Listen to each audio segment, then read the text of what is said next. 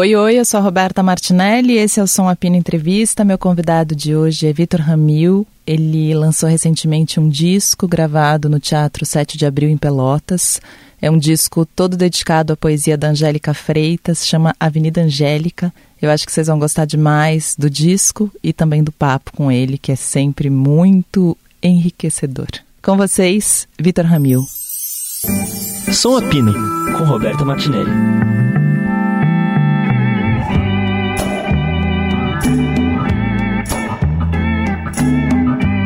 É, bom, vamos começar.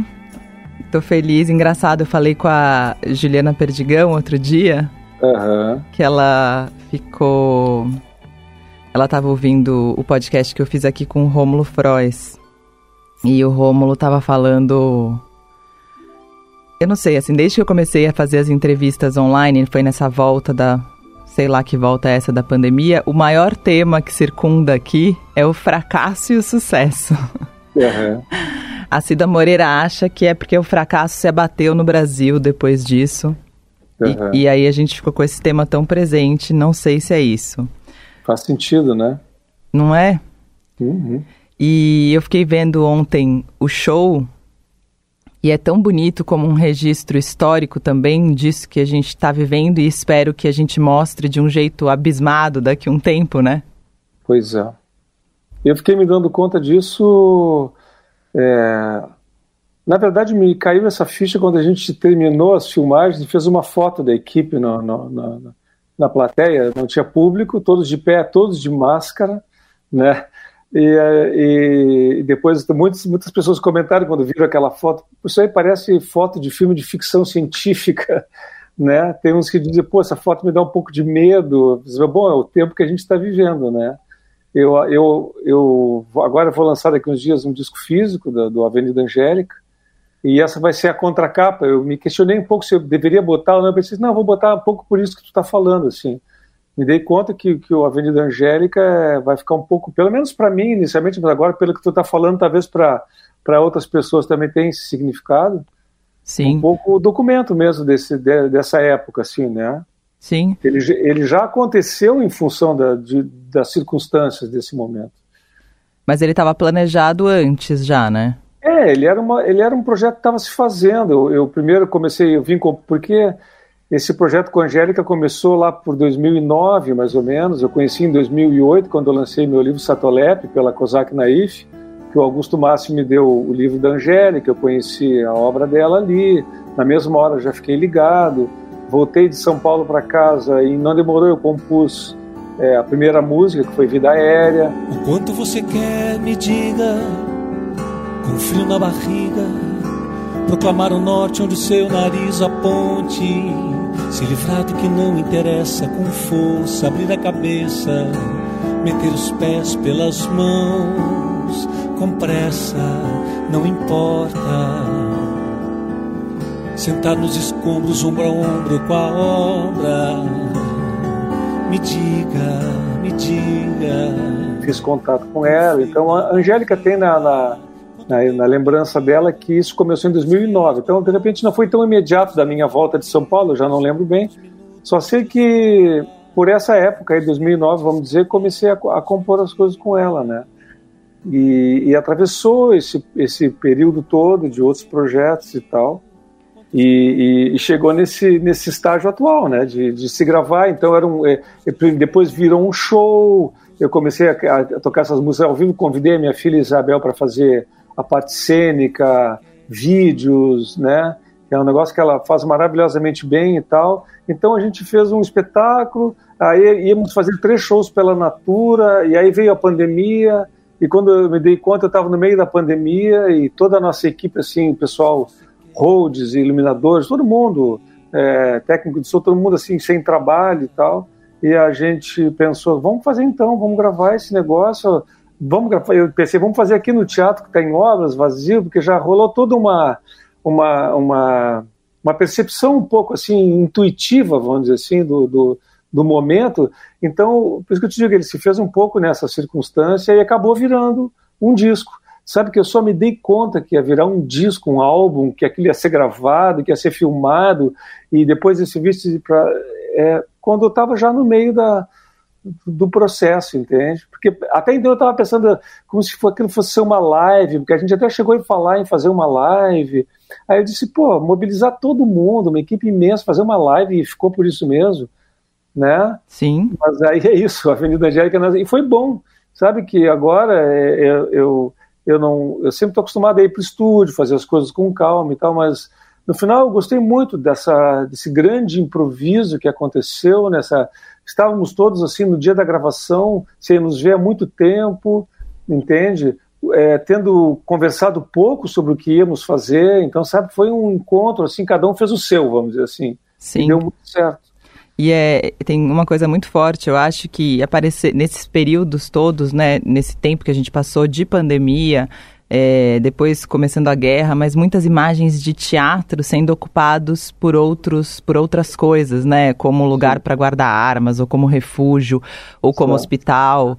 É, e é bonita essa imagem, né? Bonita triste, né? Bonita doída, mas o, o teatro vazio, o teatro sem cadeiras, Sim. né? Uhum. Porque é, é como os artistas ficaram, né? Nesse tempo. Exatamente. E eu, eu, tenho um amigo meu de. Eu não me lembro agora que foi que. É, foi um amigo da Argentina que me, que me disse que muito interessante a sensação de intimidade que dava esse show, na Avenida Angélica, no Teatro Vazio. Que o Teatro Vazio dava uma sensação de intimidade. Eu achei isso muito interessante. Ele se sentiu próximo de mim, ele, como, quase como se ele estivesse na, na plateia, vamos dizer. Sim. Sabe? Sim. Então está despertando sensações muito interessantes assim nas pessoas. E eu acho que muito a ver com isso mesmo, com, com o signo que é aquilo ali, um teatro assim vazio. E, e no caso para mim internamente, é, como eu te falei assim, eu não estava no conforto de um estúdio, eu estava num, num teatro ainda em obras, sem calefação porque era uma noite muito fria, sem desumidificação que era uma noite extremamente úmida, entende? Todo mundo à minha volta de máscara, gente com duas máscaras né, todos um pouco ansiosos, porque ainda era um pouco o auge da pandemia, sabe? E já tínhamos adiado quatro vezes a gravação, porque sempre piorava na hora que a gente ia gravar, então é, a gente sempre tentando popar, né, todo mundo e tal.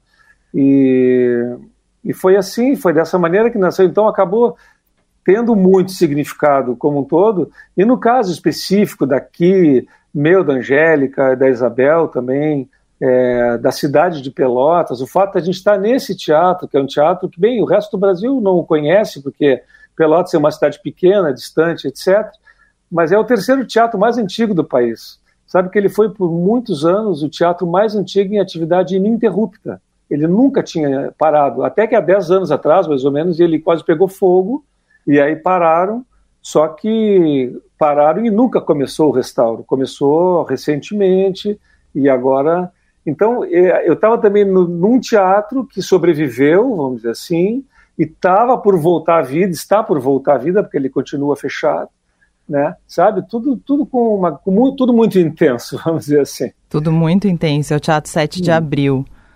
É... Você falou, bom, primeiro a, você falou da Isabel, sua filha, e que é maravilhoso o começo do vídeo ela, ah. que ela faz, ela, eu, eu falei, eu fiquei na dúvida se era ela ou não era, achei que era pelos olhos. É. Depois é, eu esperei exatamente. os créditos. Os mas caidinhos no canto aqui, né? É muito parecido. Sim. Mas ela faz lindamente aquele começo e quando sai do, do vídeo para ir para o teatro, o teatro fica gigante, né? E, e você falou de estar tá perto de você, eu, eu senti essa proximidade e ao mesmo tempo senti você muito solitário naquele lugar tão grande, né? E tão exatamente. cheio de história, tão cheio, supostamente, né? Em outros momentos, cheio de vida. É, para mim, como eu estava falando antes, não cheguei a, a concluir assim essa, esse, esse aspecto, né? Que eu te falei como aquilo é, como aquilo é, resultou para mim internamente naquele momento, né? Porque a parte toda a complexidade daquela realização, porque eu não tenho, nunca tinha feito uma gravação ao vivo, assim, as músicas são todas praticamente de um take só eu fiz e eventualmente voltei e corrigi alguma coisinha ou outra. Inclusive o Renato Falcão, o diretor é, de, de do, do, filme, ele depois me disse, putz, vai me dar muito trabalho, porque claro que quando tu filma, tu tem, sei lá, três takes de uma música, o tal do sync, esse, ele é meio automático e tal, coisa que eu nem entendo muito bem. Eu sei que eu dei mais trabalho a ele, porque eu gravei, tipo, gravei as músicas uma vez, algumas eu não mexi nada, outras eu gravei uma vez, voltei, refiz uma passagenzinha e tal.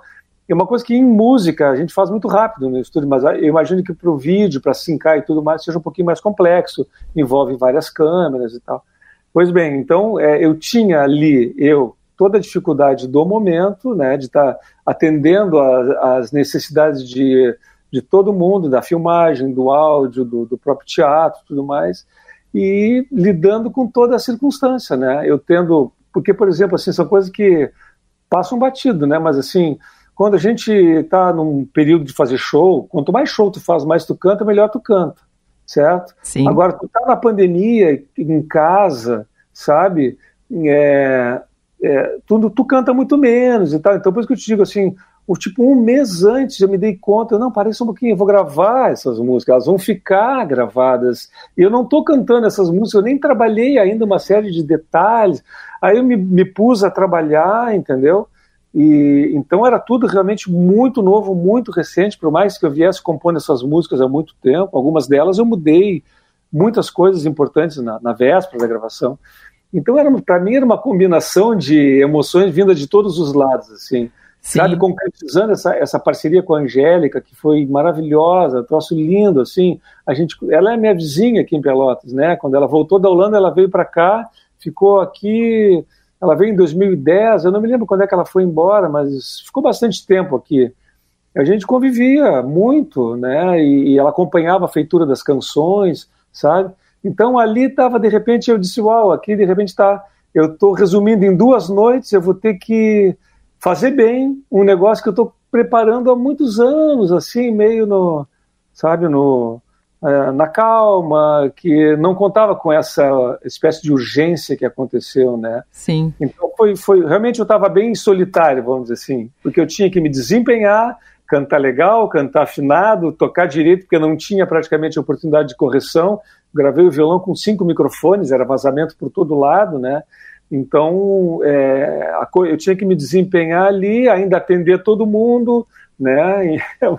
E, e voltar para o palco, né? Depois de um tempo que.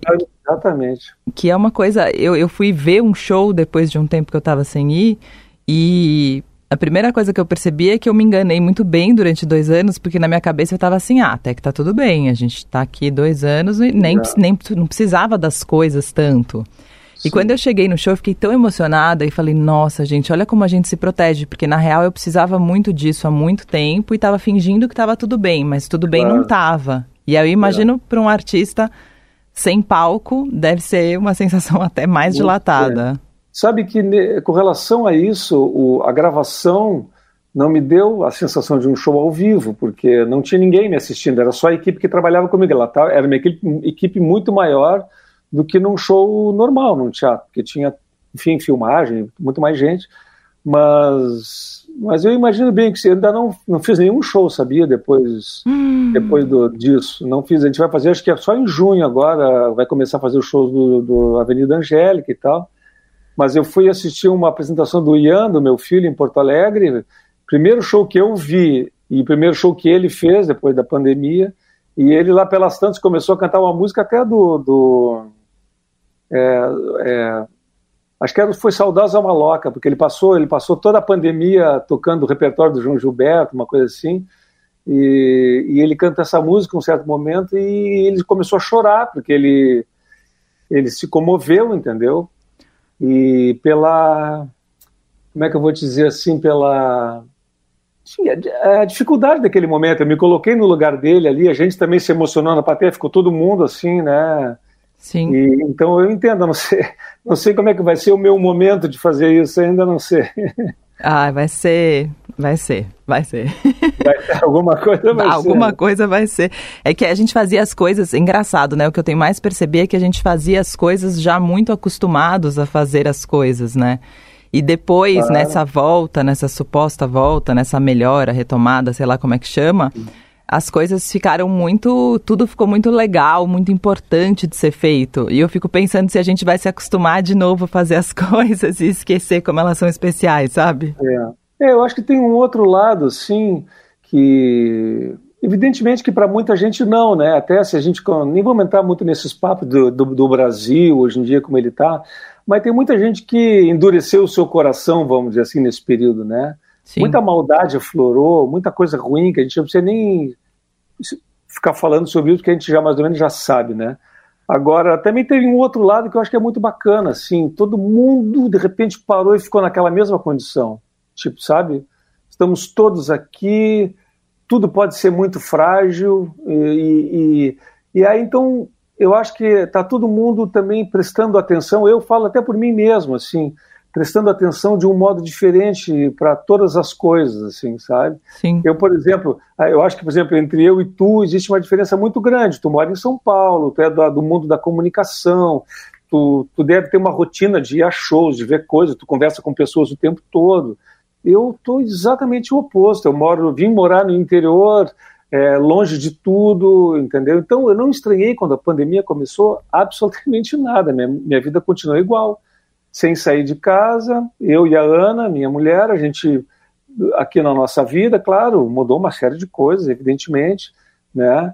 E eu tenho uma mãe de 96 anos, eu, eu vou na casa dela todo dia, ela tem cuidadoras e tal, mas aí toda aquele, aquela grande preocupação com ela de usar máscara, de será que ela vai conseguir passar por isso, entende? A gente se voltou para outros, a, a, a, o peso recaiu muito mais sobre outros lados, vamos dizer assim. Sim. Né?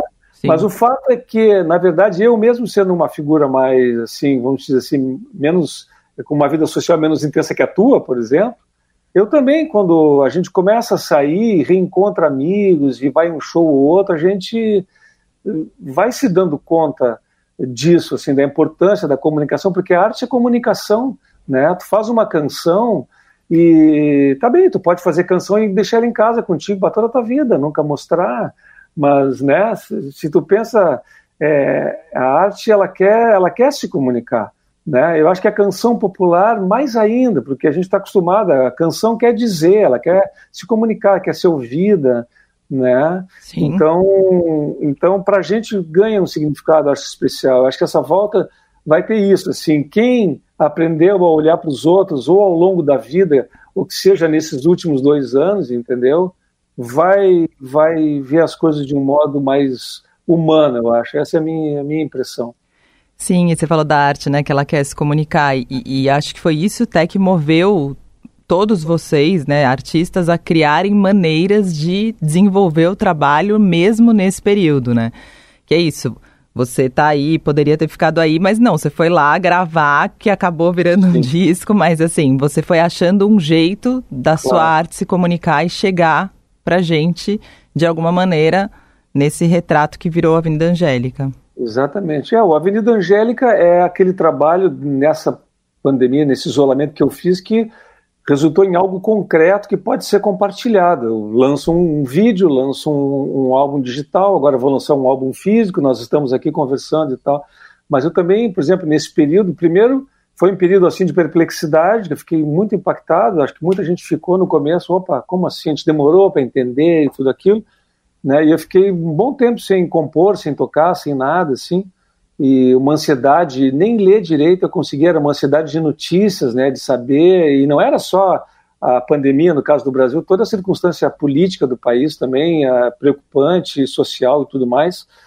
E mas eu teve um momento que eu comecei a compor muito, sabe? Aí eu, eu compus muito, assim, o suficiente para fazer um outro álbum.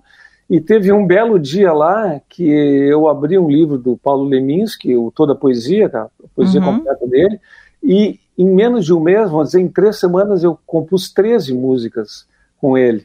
Eu já tinha, já tinha duas parcerias com o Paulo, fiz mais 13. Teve dias que teve um dia que eu compus, se não me engano, três músicas no mesmo dia. E foi tudo muito forte, assim, muito intenso. Então, todo o processo que eu vivi com a Angélica, de trabalhar uma poeta só ao longo de muitos anos, eu com o Leminski agora foi, foi coisa de menos de um mês, e me comunicando com a Alice Ruiz o tempo todo, mandando para ela, às vezes discutindo, porque o, Paulo tinha muitos poemas sem nome, né? E que nome tu acha que eu posso dar para essa canção e tal, e ouvindo, é, a, a, tendo o acompanhamento dela e tal, né? É, na verdade, eu fiz, acho que foram 14 canções agora e seriam 16 no total. Mas uma delas é, era uma música do que o Itamar compôs com ele e, e eu nem sabia que era, que era, sinceramente eu não conhecia a música e descobri depois que era uma música muito conhecida. Qual que é? Agora me falta o nome dela, é Um Homem com uma Dor... Do, é, é, mais elegante. É muito mais elegante, é. né? E Dor é, Elegante é o nome. Dor Elegante, Dor Elegante, isso mesmo. Leminski disse: Um homem com uma dor é muito mais elegante. Caminha assim de lado, como se chegando atrasado andasse mais adiante. E eu fiz a música, e era uma música estranhíssima, assim, era a música mais estranha de todos, muito louca. Eu mandei para a Alice, ela me disse: Ah, é, nunca, nunca te precisei dizer isso para ninguém, porque nunca houve a situação, mas esse poema o Paulo entregou para o Itamar fazer e a música, né, tá, se você quiser levar adiante, tal, de repente a gente conversa, tal, mas é uma música, claro, depois eu fui me dando conta, disse, não, beleza, estou fazendo, vou fazer outras e tal, e, né, e, mas foi assim, foi tão de rodão que eu fui fazendo, né, então, assim eu enfrentei um pouco a pandemia, a gente começa a reagir, né? Porque é inevitável. Então, então, até isso, que nunca tinha me acontecido, assim, uma, um, um surto tão intenso de musical uma pessoa, um poeta só, eh, assim, dessa rapidez, vamos dizer. E o que, que você acha? O que, que te encanta num poeta para ele ser musicado? Você sabe explicar é, racionalmente é, é isso? É um encanto mesmo, porque ele não tem explicação. É um encantamento, assim, porque é, tem poetas que são muito musicais para mim. Por exemplo, claro, o, o, Jorge Luiz Borges não é um poeta, tu olha o poema dele e diga que é musical. Mas, quando ele escreveu as milongas para las seis cuerdas, que eu musiquei, são onze milongas, né? Eu musiquei oito dessas milongas. Alta la voz animosa como se cantara flor Hoy caballeros le canto a la gente de color. Mafil negro lo llamaban los ingleses y holandeses que aquí los desembarcaron al cabo de largos meses. O Piazzolla musicou as outras três, eu prudentemente não me meti nas outras três. E, e aí eu, é, eu li os poemas do Borges, o primeiro eu fiz com 19 anos, os outros todos eu fiz muitos anos depois. Mas eram muito musicais para mim, desde o primeiro momento. Você ainda pode até dizer, ah, porque tem uma métrica de milonga, o verso bem certo, então não é complexo de musicar. Eu também musiquei o João da Cunha Vargas, que é um poeta regionalista, que vinha gravar junto com o Borges no mesmo disco Delibab, né? Alcei a perna no Saí sem rumo certo, olhei o pampa deserto e o céu fincado no chão. Troquei as rédeas de mão, mudei o pala de braço e vi a lua no espaço, clareando todo o rincão. E, mas também era muito musical. O João da Cunha Vargas era um declamador mais que um poeta, então a poesia dele tinha uma oralidade, uma coloquialidade uma comunicabilidade que cai sempre certeira para uma canção, né? Uhum.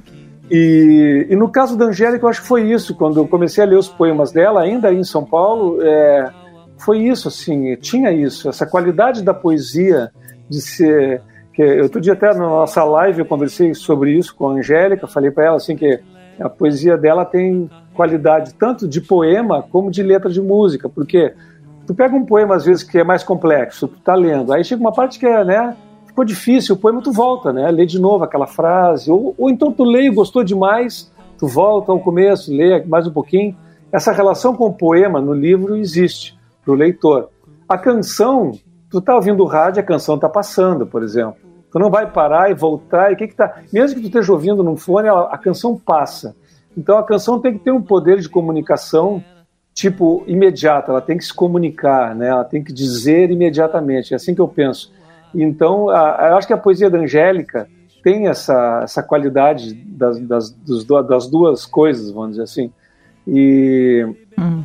Isso eu percebi imediatamente na, na poesia dela. E o, e o Paulo Leminski tem isso também. Paulo Leminski tinha ainda o agravante, entre aspas, que ele era compositor também, né? E Sim. foi muito musicado e tal. O agravante é maravilhoso. É o agravante. Ah, eu vi na live a Angélica falando muito, muito fofa, ela falando que quando você mandou o e-mail para ela se apresentando, como se ela não te conhecesse, mas que ela ficou super emocionada e super Sim. feliz, mas que você se apresentou, que ela ficou meio, como assim, ele está se apresentando? Eu não tinha a menor ideia dela, né? Eu não sabia mesmo nada da Angélica, fiquei muito surpreso de não saber nada dela. Porque também eu, eu vivo assim, como eu te falei, longe, fora, mas o longe é em Pelotas, né? Se bem que eu também não, não vivo muito a vida da cidade aqui, não leio jornal, então realmente é um pouquinho como se eu não vivesse nem em Pelotas, vamos dizer assim. Então não é de estranhar, entende? Mas mais ou menos esse mundo assim da poesia, da literatura, da música, eu vou pegando as coisas daqui e dali, é que era o primeiro livro dela mesmo, ela estava começando, né? Sim. Então não, não tinha muito como, como saber. E, bom, ela mora na Holanda, eu nem sabia. Será que ela mora desde criança? Será que ela nasceu em Pelotas e foi embora? Não sabia nada dela né? E aí, claro, eu fui me apresentando devagarinho, vamos dizer. Maravilhoso. Essa figura, é, você se descrevendo, né? Ah, eu moro aqui, eu moro isolado, eu não tenho muito contato, eu não leio muito. É uma figura, é uma imagem que a gente tem muito de um artista criador, né? Tipo, Sim. quando romanticamente, quando a gente pensa num artista, é. a gente pensa num cara, num lugar isolado, criando é. É. e pouco preocupado com como isso soa no mundo. Sim. Você tem essa preocupação ou não? Tenho, claro, todo mundo tem, ninguém, ninguém não tem. Por exemplo, o Gauguin, quando foi embora para o Tahiti, ele foi, ele se isolou, ele queria fugir da decadência ocidental, como ele dizia, mas ele voltou para expor na França e quando riam dos quadros dele, ele sofreu muito, entendeu? Então ele queria, e ele queria vender seus quadros também, ele precisava sobreviver, entende? Então, é, vir para o sul, ainda mais vir voltar do Rio para o sul, voltar do Rio para o interior, na época, quando eu tomei essa decisão, é, não foi uma decisão, é, foi também uma decisão romântica, porque eu vim morar nessa casa, que é uma casa de 100 anos, que estava começando a chover dentro, estava se deteriorando, a casa da, da, que, que a gente, que eu tinha vindo morar aqui com 4 anos de idade, né, e a casa estava fechada e tal, e, então tinha um componente romântico. Eu estava escrevendo um livro que se passava nessa casa, eu estava começando a pensar nas coisas da estética do frio, compondo coisas para o disco Ramilonga, ou seja, seria para mim seria artisticamente maravilhoso. Mas eu sempre tive o pé no chão profissionalmente, vamos dizer assim. Eu pensei, uau, que loucura, como é que vai ser voltar? Porque assim, eu estou no Rio. Aqui eu deveria teoricamente, isso lá no Rio deveria teoricamente estar procurando encontrar as pessoas, porque não é só encontrar a pessoa para se divulgar ou se promover, não, é para realmente colaborar com as pessoas. Eu acho que é, é das colaborações. Acho que o grande centro promove isso nas pessoas, a Sim. possibilidade de encontro, de, de, conhecer gente, produzir, né, que é muito bacana. E o interior não, o interior tu te isola, tu passa por uma coisa interna, né? Mas, claro, aí eu cheguei aqui e foi aquela sensação, uau, que loucura, porque. E além do mais, tem aquele estigma: o cara que volta do grande centro para o interior fracassou. Esse cara é um fracasso, não deu certo. Né? Quer dizer que para o gaúcho, mais ou menos, porque eu me lembro que eu era criança, quando meus irmãos Cleiton e Cledir foram para o Rio de Janeiro, eles tinham um grupo chamado Almôndegas, eu ouvia dos meus colegas no colégio o seguinte: teus irmãos se venderam foram embora para o Rio, traíram o Rio Grande do Sul, entendeu? Que é uma coisa tipicamente de gaúcho, assim, isso, isso já diminuiu bastante, mas na época, anos 70, isso era muito forte, então eu menino me criei um pouco com esse medo, assim, de trair o meu lugar, de ser visto dessa maneira e tal. Não que isso tenha tido nenhum peso na minha volta, pelo contrário. Né? Eu tinha medo também de chegar aqui, voltar para o interior, e o interior ser ruim, porque o, o interior não é necessariamente bom. Né? Eu acho até que o, o mundo globalizado, o que ele ganhou de muita coisa ruim vem exatamente do fato de ele ter se tornado aquela velha ideia da aldeia, aldeia global. Por quê? Porque muitas das mesquinharias, do, das coisas ruins, negativas, preconceitos e maledicências que tu vai encontrar numa cidade pequena, parece que elas se espalharam pelo mundo inteiro. Então o mundo ficou desse tamanhozinho com a, com a hipercomunicação, vamos dizer assim, né? Sim, verdade. E, e, mas tudo bem, porque Pelotas, por exemplo, não é uma cidade de 30 mil habitantes, é uma cidade de, sei lá, 300 e tantos, 400 mil habitantes. Então, é uma cidade que. Né, e eu posso muito bem ficar aqui e ficar na minha, como eu fico, né? Mas o que aconteceu de legal, estou me estendendo demais na resposta, mas o que aconteceu de legal é que eu cheguei aqui, começou a internet, começou o CD. Que ano que você voltou? Voltei no começo dos anos 90, acho que foi 92, 92, 93 por aí.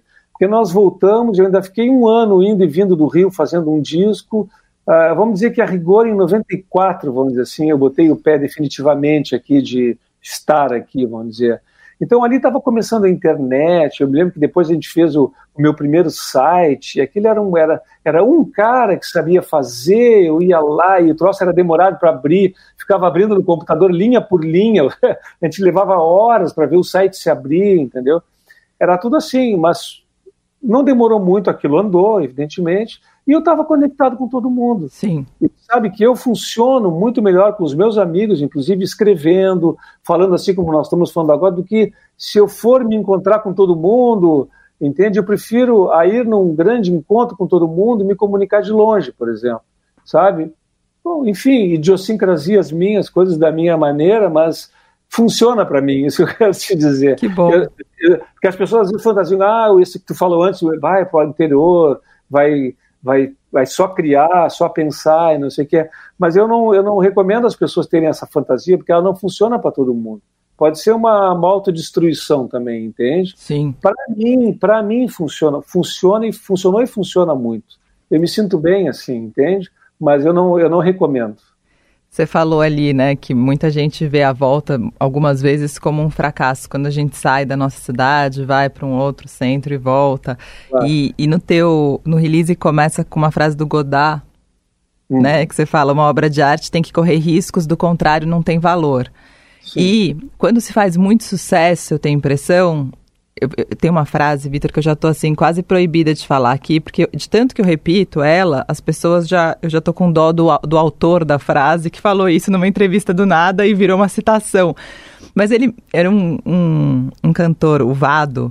Ele falou para mim: eu nunca acertei o suficiente para ter que me repetir. Uhum. E a gente fala isso muito, né? Quando um cantor acerta uma fórmula ou quando um artista acerta uma fórmula, ele fica um pouco refém disso para o resto da vida, um pouco para manter o sucesso, um pouco para continuar conquistando público. Mas quando não se corre riscos, né? A obra de arte, uma hora, começa a, a Queria saber um pouco dos, dos, dos, seus riscos, né, e dessa sua visão de arte. É, eu, eu, eu, assim, eu acho isso desde o começo, assim, né? Por exemplo, o Miles Davis é um dos meus, talvez seja o artista que eu mais gosto, certo? Em termos de tudo, assim, de, da obra dele e tal, né?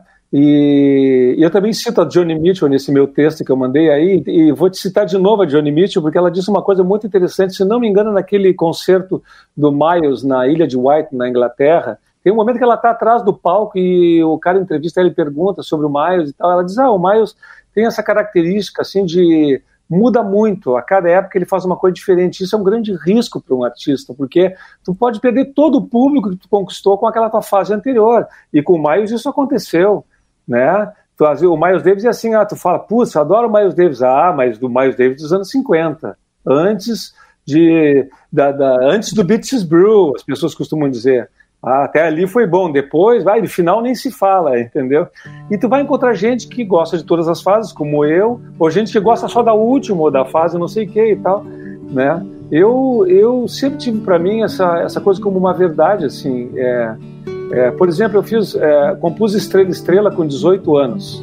Estrela, estrela, como será assim, tão só só e nunca sofrer. Brilhar, brilhar, quase sem querer. Deixar, deixar ser o que se é. É, o meu primeiro disco tem músicas que eu comecei a compor com 14 anos. Foi, isso foi um grande risco. claro que na época, quando tu tem 15, 16 anos, tu acha ótimas as tuas músicas, né? Mas hoje em dia, se tu ouve o meu primeiro disco, tá, tu vai ver, enfim, uma série de problemas que eu não vou elencar todos eles aqui. Mas o, a, a, música mais madura que eu tinha era justamente o Estrela Estrela, que eu compus às vésperas de entrar no estúdio, já com o contrato assinado, eu nem teria aquela canção, né? E foi a minha, é até hoje a minha canção provavelmente mais conhecida, mais gravada, tanto aqui como no exterior e tal. É, e, e eu, do Estrela Estrela, eu não, não absorvi dela o, o êxito que ela veio, foi tendo ao longo do tempo. Eu absorvi dela outras coisas, por exemplo, questões formais. Ela, para mim, foi legal, ela foi a primeira canção que eu fiz de um modo meio repetitivo, assim, sabe? Não era uma primeira parte, segunda parte, refrão. Não, ela, ela eram quatro partes iguais, vamos dizer assim, né? Com uma canção de ninar estendida, assim.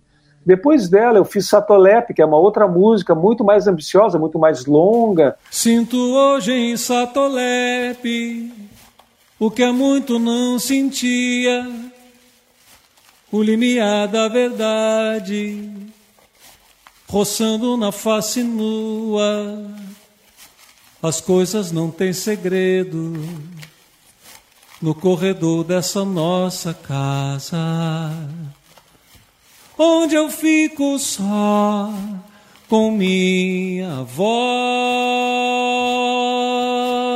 Depois eu fiz uma série de outras canções, Ramilonga, que também é imensa, e eu explorei muito essa forma, mas ela, ela me serviu para outras experiências formais, vamos dizer assim, mas não pelo fato de ter sido um êxito, assim, tem que fazer outra canção como Estrela Estrela, falar desse tipo de tema, uma coisa que, que funcione assim.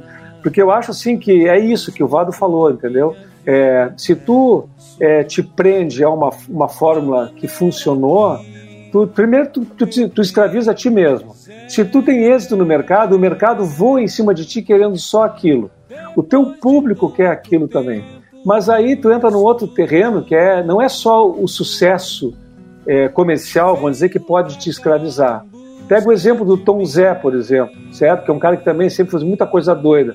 Lembra quando ele, ele fez uma música depois falando no o meu tribunal do Facebook, eu acho, né? Sim, na época da Coca-Cola.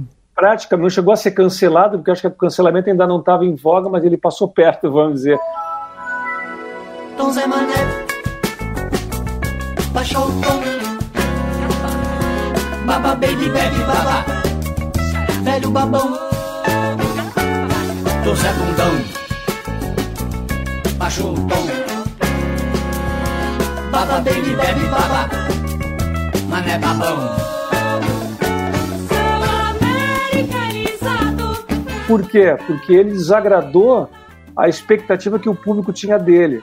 Por que, que o Bob Dylan dizia assim: não sou líder de ninguém, não quero ser líder de ninguém, não, não me sigam, entendeu? Porque a pior coisa para um artista é tu ter que corresponder à expectativa do público, entende? Claro, tu gosta de, de eu gosto de corresponder à expectativa daquelas pessoas que estão abertas a esperar de mim algo que seja criativo, que seja é, que corra riscos, como disse o Godard, entendeu?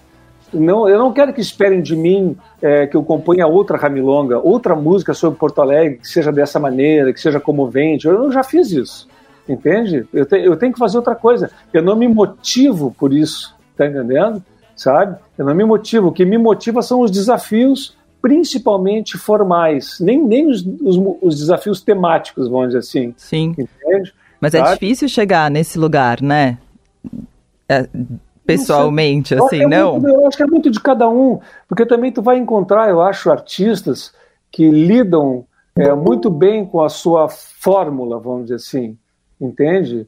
É, e às vezes, às vezes a sua fórmula conjuga o êxito com a qualidade artística, o caso do Tom Jobim, por exemplo, né? Aquele que o Caetano chama os sambinhas perfeitos, que é eu também é o que eu mais gosto do Tom Jobim, a fase mais Vila Lobo deles eu nunca curti tanto, embora evidentemente seja linda e tal, mas os sambinhas perfeitos, ele devia fazer o tempo todo, toda hora, aquilo que para ele, que para todo mundo era de uma grande complexidade, para ele era, era muito fácil né, de fazer. E o, o Egberto Gismonte, a primeira vez que ele. Que eu, quando eu conheci ele, eu tinha 18 anos, ele fez um arranjo para o meu disco, e eu lembro que ele, ele me disse assim: você tem que fazer aquilo que for mais fácil para você. A gente faz melhor as coisas que a gente faz com facilidade. Eu achei bárbaro isso aí, achei, achei um grande ensinamento, assim né? Porque às vezes tem gente que se perde querendo fazer o que o outro faz ou buscar. Ou, é, isso, é, isso é também da música, da música popular. Tu vê, ouve uma banda que encontra determinadas soluções de produção ou de arranjo Sim. e tu vai lá. Aí, aí, bom, aí os grupos todos acabam um pouco se parecendo. É meio natural isso aí, né? E Mas... ainda mais em tempo de redes sociais, eu acho. Isso vai piorando. Exatamente. Mas tu tem esses casos como o Tom Jobim, assim, ele conjugou isso tranquilamente, assim. Então ele teve muito êxito fazendo aquilo, eh, se repetindo, entre aspas, vamos dizer assim, ou seja, fazendo muitas músicas geniais, é ele, só, ele apenas repetiu seus lances geniais, né? Sim. Não é e esse... um, evidentemente. Eu comecei falando disso, né? Que, esse, que a gente sempre acabava em sucesso e fracasso aqui de alguma maneira, mas eu lembrei muito agora, você falando do Tom Jobim, daquele programa que ele apresentava, ele entrevistando o Radamés em Atali e falando. E o Radamés falando meio frustrado que ele queria ter sido concertista, mas que não deu certo, que ele não tinha dado certo. Ele Sim. falando com um tom de certo fracasso, assim. Sim. O que é uma coisa muito doida, né? É, é. Tudo isso também é uma questão do que a gente desejava, né, eu acho. E tem um texto do Antônio Prata que ele escreveu recentemente falando que o que o Tom Hanks, sei lá, estava se considerando fracassado porque ele não estava conseguindo se manter é, sempre no auge, sempre à altura, porque agora tinham artistas jovens chegando e não sei o quê, né? E ele falando assim, pô, entendeu? Ninguém nunca vai estar, tá, porque o lance é que existe uma ordem que a gente sempre tem que estar tá em algum lugar. Claro. Então, é, e o mundo, e o mundo assim do, do, Eu não sei porque eu nunca me tornei uma pessoa famosa, entendeu? Uma época até brinquei, mas não é, não é uma verdade. Eu disse, não, não eu não tenho tempo para ser famoso, sabe? não, não chega a ser uma verdade, porque evidentemente, por exemplo, nós estamos aqui, eu vou fazer um trabalho de divulgação, eu vou me puxar, mas eu, eu nunca vou colocar como prioridade na minha vida trabalhar pela minha fama, por, por, por ficar na, na, na, na, na crista da onda, como se dizia antigamente, né? E, eu, eu tenho para mim que eu tenho que trabalhar sempre, na verdade, para envelhecer sendo capaz de mudar sempre, de ser criativo, entendeu? Isso para mim é, é, pode ser um plano de vida de longo prazo, vamos dizer assim.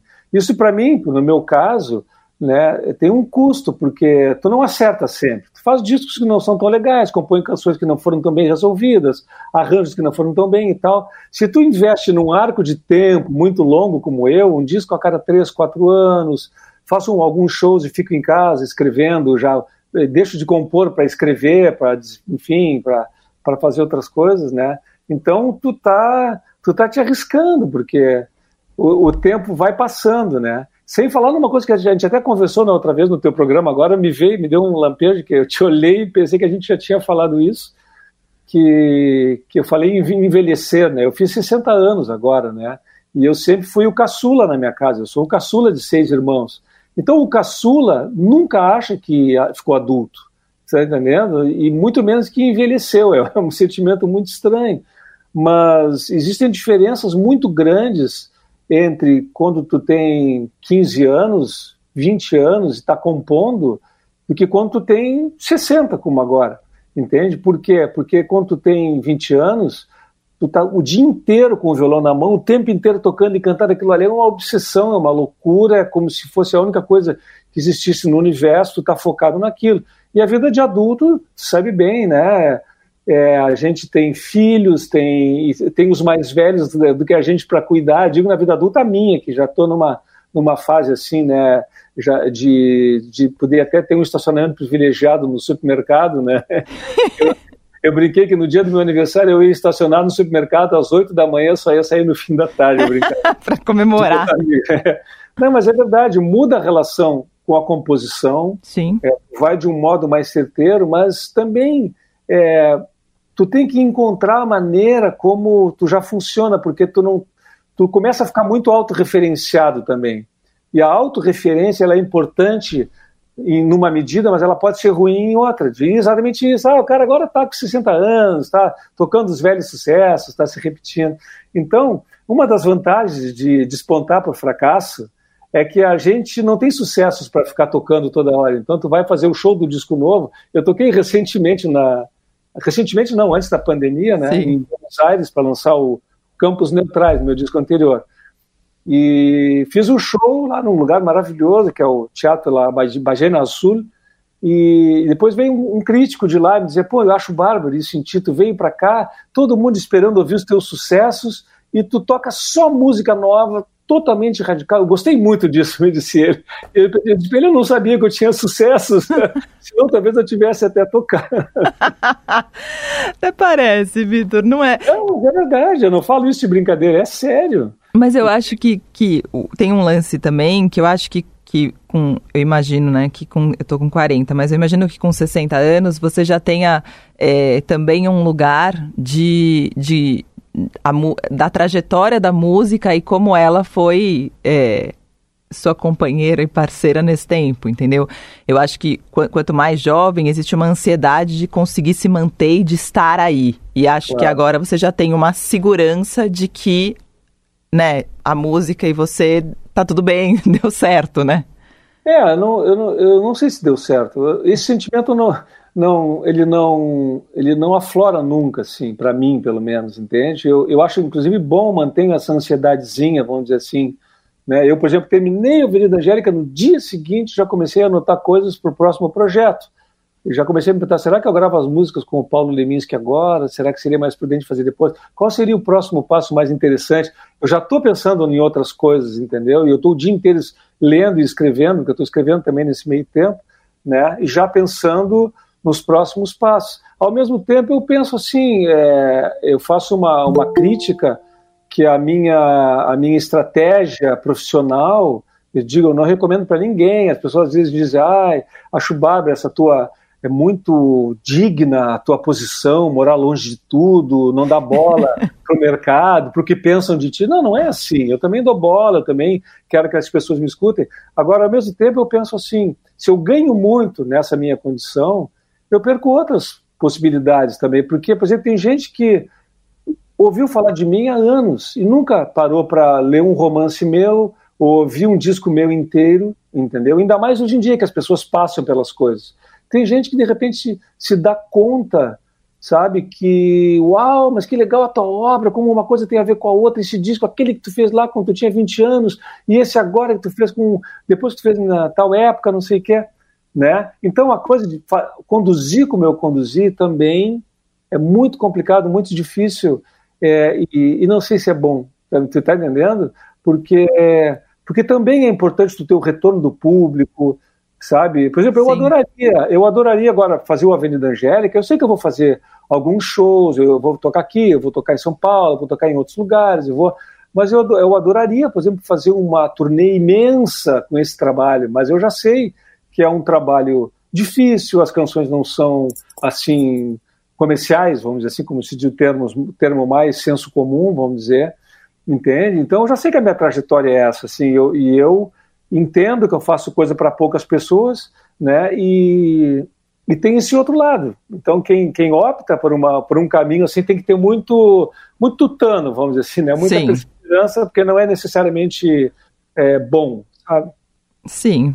É, é, é, eu tenho engraçado, eu tenho conversado variado muito entre artistas eu tenho chamado uns artistas bem pop de uma maneira que eu nunca tinha chamado porque eu fiquei curiosa para entender como era o pensamento deles, sabe?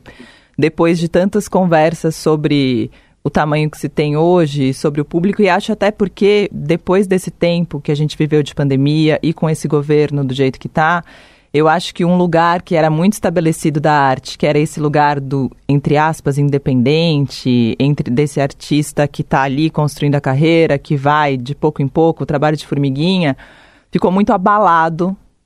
Sim por causa das faltas de lei, por causa de tudo que tem acontecido com a gente. Então acho que era um uhum. lugar que a gente vinha construindo muito bem desde 2005, 2006, sei lá, estava super construidinho, já tinha um caminho e que ficou muito abalado.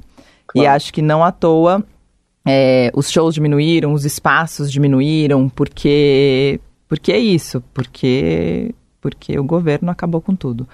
É, é o governo, desculpa, eu te interrompi. Não. É, é, o governo, sim, é evidente, um governo que odeia a cultura, né? Como todo governo com esse perfil, assim, a gente já sabe. Mas eu acho que isso começou antes também, começou com, também com... Teve uma fase, eu falo por mim mesmo, tá? Eu comecei, como eu falei antes, muito garoto, 18 anos, fiz meu primeiro disco. Eu gravei três LPs, eram gravadoras grandes, era Polygram, era Som Livre e Emai Odeon, né? Então, eu sempre era uma, havia uma expectativa em relação a mim, tão novo, a Gal Costa gravou a música, não sei o quê, barará, e eu nunca correspondia às expectativas deles e tal, e a minha situação era sempre, eu fazia o disco e ia pra rua, fazia o disco e ia pra rua, porque os caras viam o disco e me odiavam, entende? Então, é, eu não correspondia. Aí chegou um momento que eles se deram conta que eu não, eu não fazia parte do jogo. Né? Aí teve um, um período que foram 10 anos que eu fiquei sem gravar praticamente, que eu me dediquei, eu fiz um personagem, o Barão de Satolepe, que era, um, era uma espécie de um vampiro Sim. praticamente incorreto, meio punk, eu, foi um período bem legal para mim, porque eu aprendi a usar o palco e tudo mais. E depois eu me tornei independente com o disco Ramilonga. Então, coincide naquele momento, Ramilonga, quando, foi quando começaram as leis de incentivo aqui em Porto Alegre. Teve o primeiro governo é, popular em Porto Alegre, foi muito legal, porque eles vieram com as leis de incentivo e eu pude fazer o Ramilonga. Então, eu sou, eu sou uma prova de que, essas, que a atenção do governo à cultura também ela, ela funciona muito. Eu estruturei a minha carreira a partir daquilo. Eu pude morar no interior, ser um artista independente e mais, como pintou o CD e a internet, eu, eu fazia os meus discos, eu, eu tinha retorno, eu vendia super bem. Eu fazia, em um mês eu vendi, menos de um mês eu vendia toda a primeira tiragem, fazia outra e fazia outra. Ou seja, eu comecei a me tornar autossuficiente no meu trabalho, Sim. certo? É, eu tinha o meu selo com catálogo e tudo, eu tinha amigos que me representavam no país, formamos uma rede assim, junto aos lojistas. Eu adorava essa, essa coisa, esse empreendedorismo, porque era muito bacana, entendeu? Era uma coisa legal e tinha um retorno concreto. Depois, quando começamos a entrar na fase da música digital, né? E aí a coisa caiu na nuvem, literalmente, vamos dizer assim, né? Eu me lembro que na época que eu fiz o Foi no mês que vem, eu fiz o, um dos primeiros crowdfunding na época do Brasil, né? Foi super bem sucedido, foi maravilhoso, o público veio assim a mil. Se, se não me engano, na época foi o, o crowdfunding mais exitoso em, da música no período, que mais arrecadou. A gente fez um álbum duplo, muito legal, com muitas participações, foi muito, foi muito bacana. Assim. E eu me lembro que na época houve uma discussão de alguém que entrou ali na, na, no site do, do, do crowdfunding tentando, de certa forma, dar uma trollada, assim, dizer que eu tinha declarado que eu era contra o compartilhamento de música por causa do direito autoral e tal. E eles começaram a tentar dizer que eu era um cara que não merecia o apoio do público, o público não podia estar comigo e tal. Eu me lembro que eu procurei eles, eu ralei muito, fui atrás deles para saber quem eram e chamei eles para uma conversa. E eu disse, eu me lembro que eu disse para eles na ocasião, olha, vocês estão atacando a pessoa errada. O inimigo, o inimigo não sou eu. Vocês estão. Eu sei que é muito legal agora todo mundo ter, compartilhar, mas tu não pode deixar de pensar nos direitos autorais também. Sabe por quê? Porque daqui a pouco, vocês que estão baixando música da Idade de Graça, vocês vão ser perseguidos, vocês vão ter que pagar pelo que vocês estão ouvindo. Por enquanto está lindo, mas tem esse lado que daqui a pouco vai acabar para vocês. E outro lado, o compositor precisa ganhar o, o artista faz um disco. Quanto acha que custa um disco? Quanto custa fazer um CD? Um bom CD é um apartamento, entende? Então tu vai botar uma dinheirama e todo mundo baixa, todo mundo ouve, tu não recebe direito autoral. Total. E quer que o artista não ganhe nada? Que mundo é esse? Entende? E aí fica, aí diz, ah, vem, então vem participar do nosso grupo, vamos fazer debates. Não, cara, faça a história de vocês. Eu vou seguir a minha história aqui, mas é se liguem, porque, enfim, não é por aí, não é esse caminho, né? E, e aconteceu isso hoje em dia, por exemplo, músicas na, nas plataformas. Quanto que se ganha? Praticamente nada. nada. Irrisório. Esses tempos chegou, chegou assim, cinco anos de ganho, eh, não sei do que, de qual rede, o que, que era, nem sei qual era, e eu recebi foi tipo 200 reais. Mas teve amigos meus que receberam um real, entende? De cinco anos de execução, de entende? Então é muito louco. Então para um artista novo que também se entusiasmou no começo, ah, eu botei no Facebook hoje que vai ter o meu show, mil pessoas disseram que vão. Aí ele chegava no teatro, tinham cinco, entende? Sabe? Uma coisa é a vida na virtualidade, outra coisa é a vida real mesmo. Então, formar uma plateia é muito difícil, formar um público é muito difícil. Construir aquelas pessoas que vão no teu show, vão de novo. Um show foi ruim, mas o outro foi legal, aquele cara passou a te assistir, o público vai aumentando. Isso é bem difícil. E hoje em dia está muito difícil para todos. Eu digo porque eu conheço bem uma geração mais nova, em função do meu filho, do Ian, do Tiago Ramil, meu sobrinho, da Guti Ramil, minha sobrinha. Todos eles são de uma geração e da geração que está vindo depois deles, todo mundo lutando muito para formar seu público, para receber algum de retorno, não tem mais CD para vender, entende? É um período super complicado. Para o artista, sim, que não quer fazer essa música do mercadão, vamos dizer assim, Sim. não muito, realmente muito. É um período de risco, mesmo não querendo correr risco, você está correndo agora. É, exatamente, é risco mesmo, geral, né? Vitor, muito obrigada. Amei falar com você. Foi ótimo, ótimo, Legal, ótimo. Sempre todo mundo ama conversar contigo e comigo não é diferente. E com você também. um Obrigado, beijo, tá? querido. Até já. Então, Espero te ver em São Paulo logo no show. Por favor, eu também. Beijo. Beijo. Tchau. Salta um rio que shake com amor e ovo maltine. Som Abino Entrevista tem produção da Drica Marcelino e montagem do Moacir Biasi. É isso. Um beijo. Até. Eu peço um rio que shake e como um toasted bake. Sunny sai pra cima quando estou triste sozinha Ooh.